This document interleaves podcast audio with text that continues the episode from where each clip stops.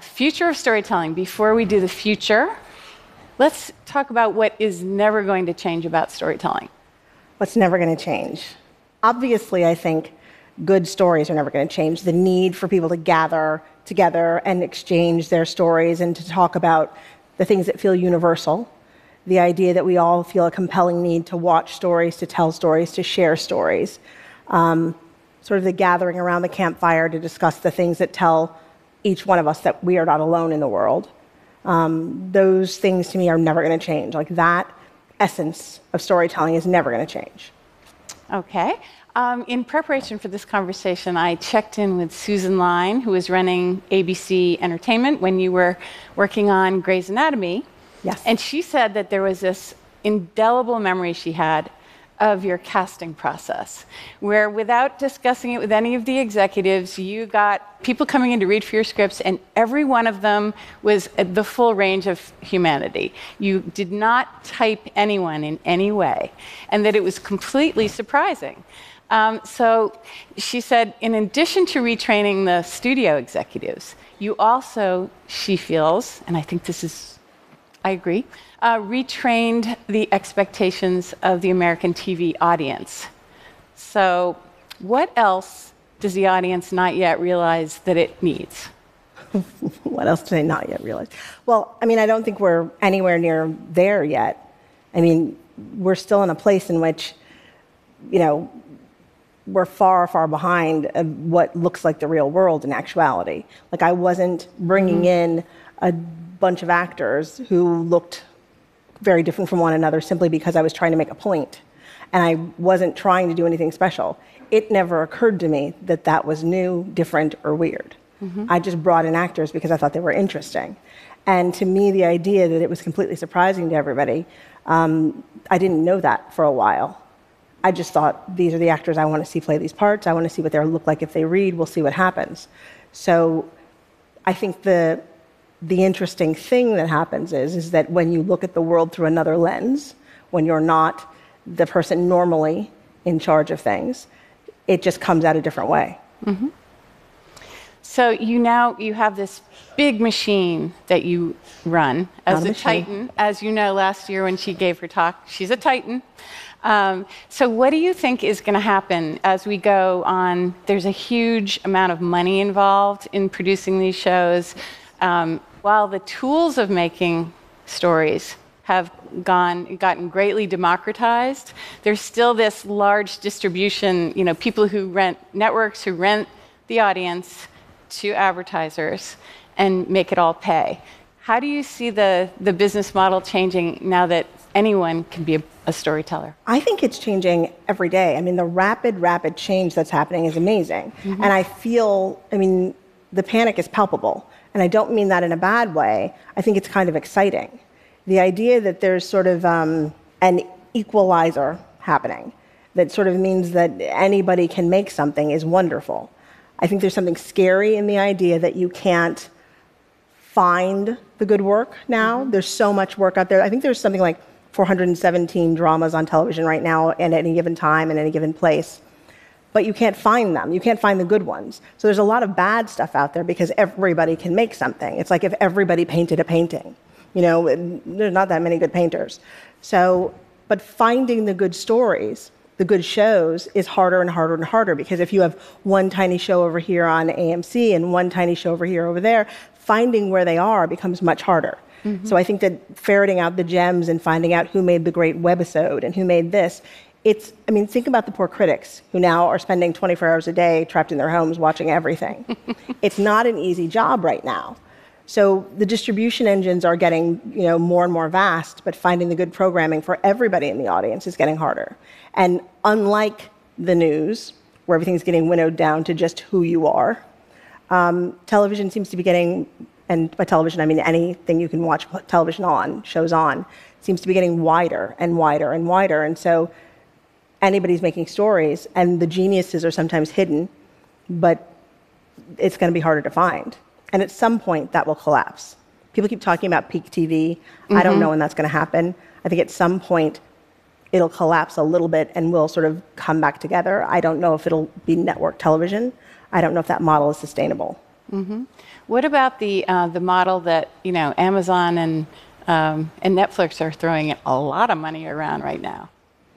That is true. Um, I think it's an interesting model. I mean, I think there's something exciting about it for, for content creators. I think there's mm-hmm. something exciting about it for the world. I think there's something exciting about it. The idea that there are programs now that can be in multiple languages with characters from all over the world that are appealing and come out for everybody at the same time is exciting. Mm-hmm. I mean, I think the international sense that television can now take on makes sense to me, that programming can now take on.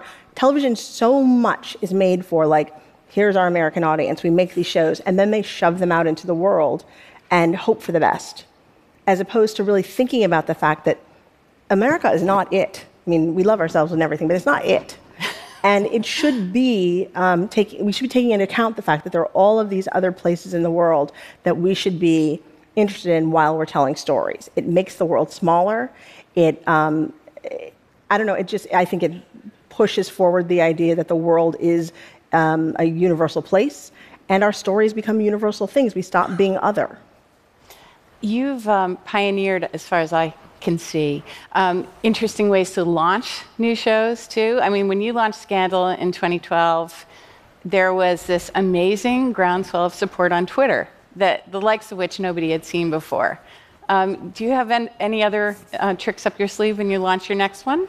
Um, or what do you think will happen in that we regard? We do have some interesting ideas for, for um, we have a show called Still Star Crossed that's going to come out this summer. We have some interesting ideas for that. I'm not sure if we're going to be able to do them in time. I thought they were very fun and funny.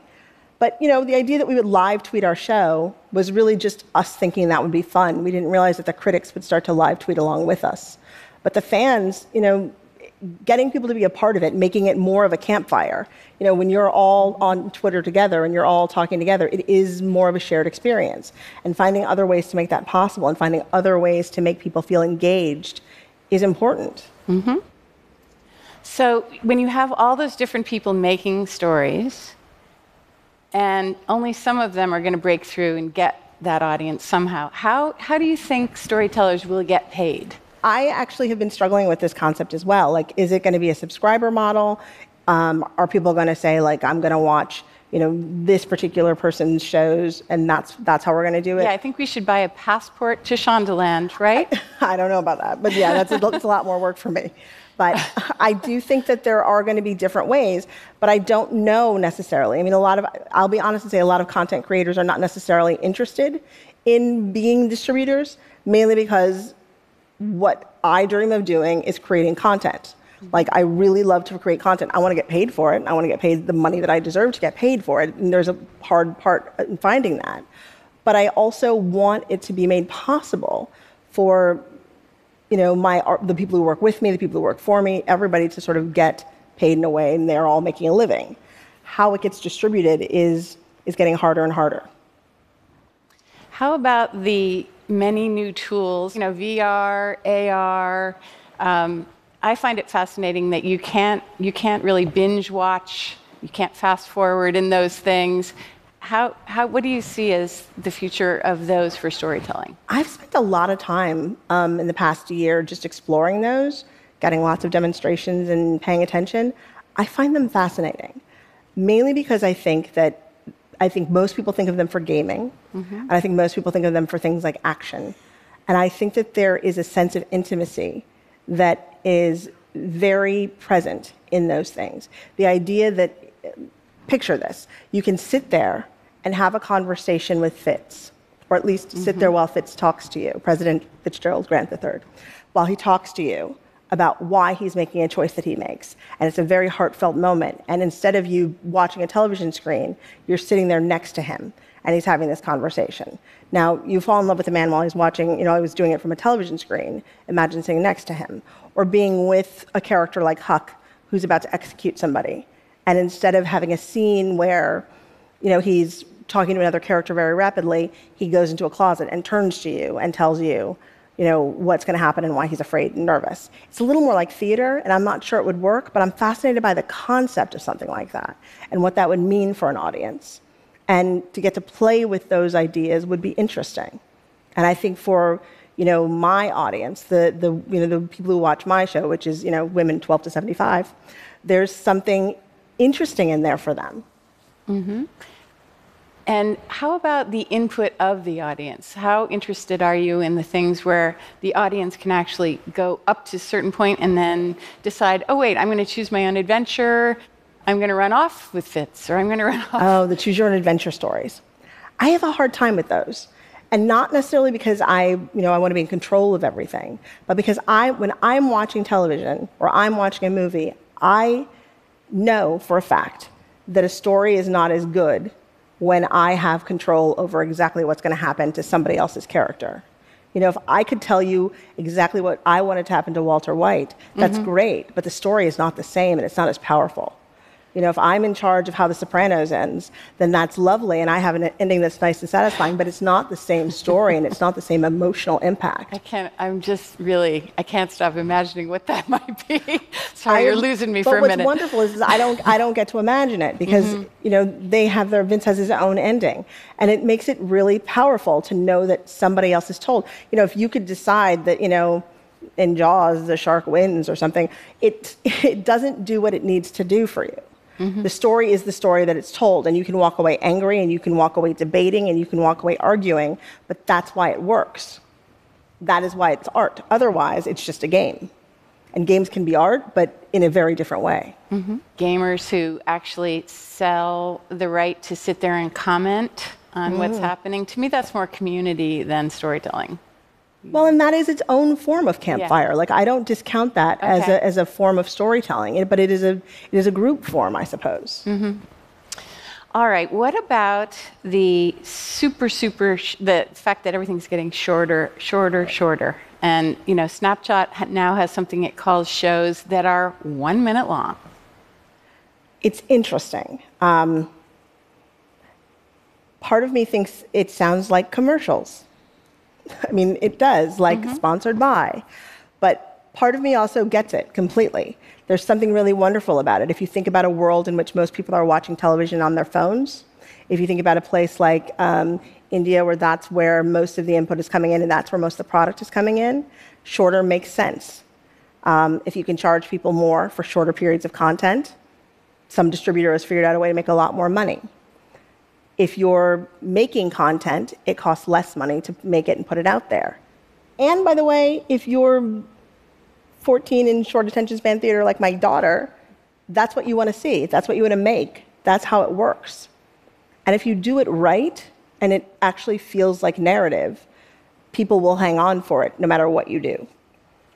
I'm glad you raised your daughters because that's, I'm wondering how are they going to consume entertainment and also not just entertainment, but news too.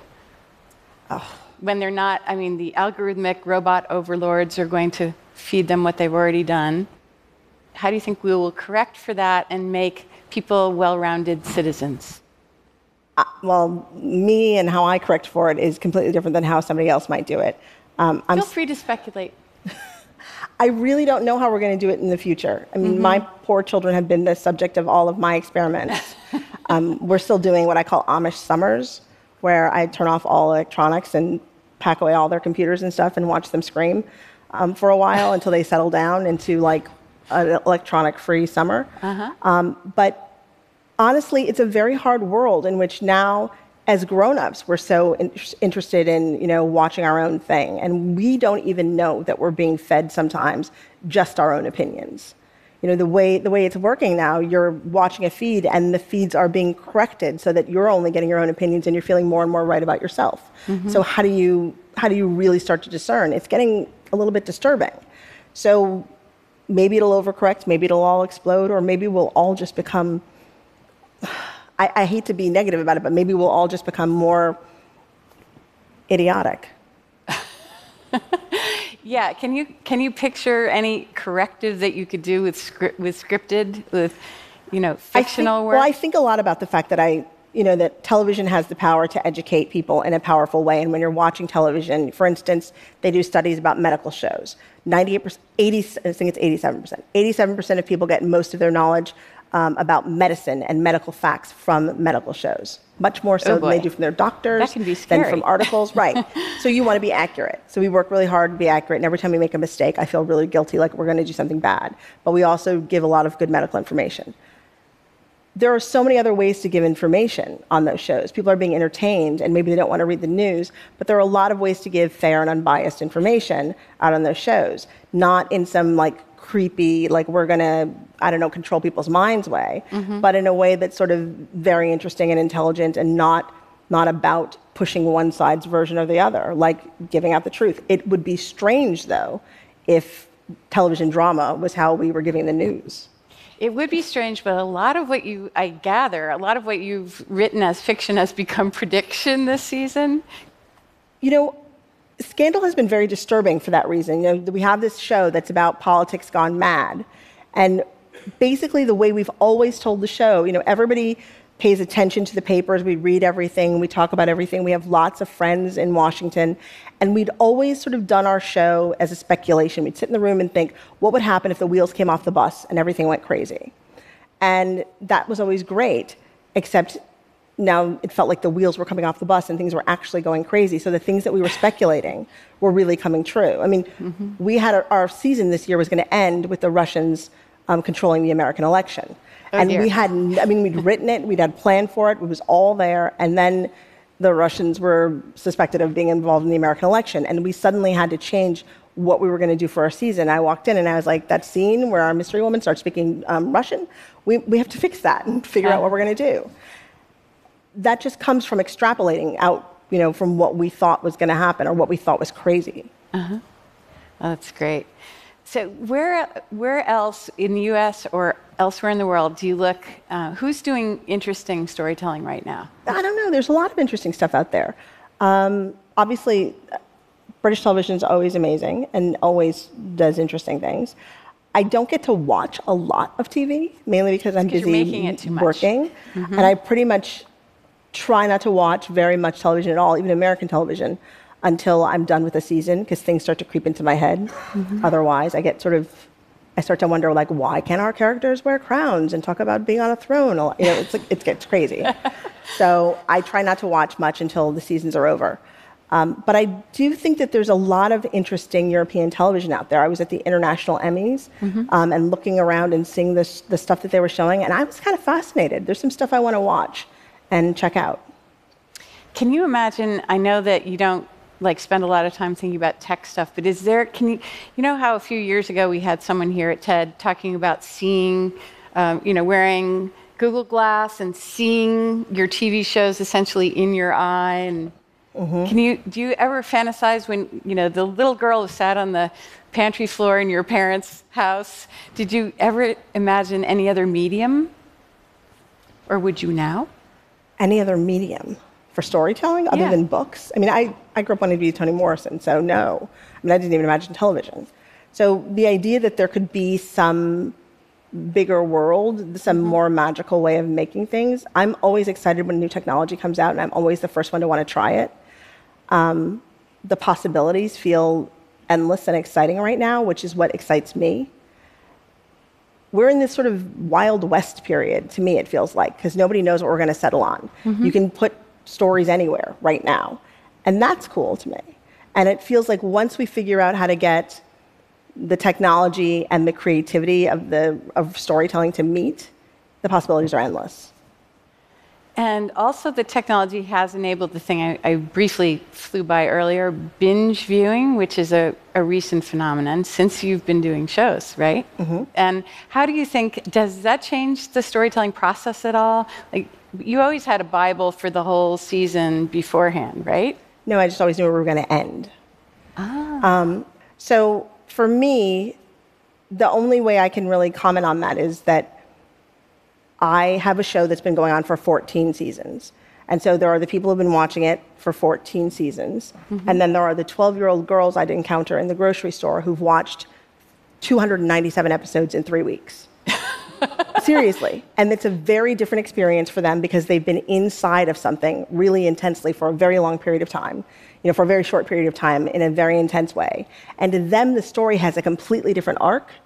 And a completely different meaning because it never had any breaks. It's like visiting a country and then leaving it. It's it's a It's strange. like reading an amazing novel mm-hmm.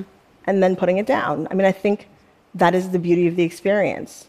You don't necessarily have to watch something for 14 seasons. It's not necessarily the way everything's supposed to be. Is there any topic that you don't think we should touch? I, don't think I think of story that way. I think of story in terms of character and what characters would do and what characters need to do in order to make them move forward. So I'm never really thinking of story in terms of just plot. Mm-hmm. And when writers come into my writer's room and pitch me plot, I say, You're not speaking English. Like that's the thing I say. We're not speaking English. I need to hear what's what's real.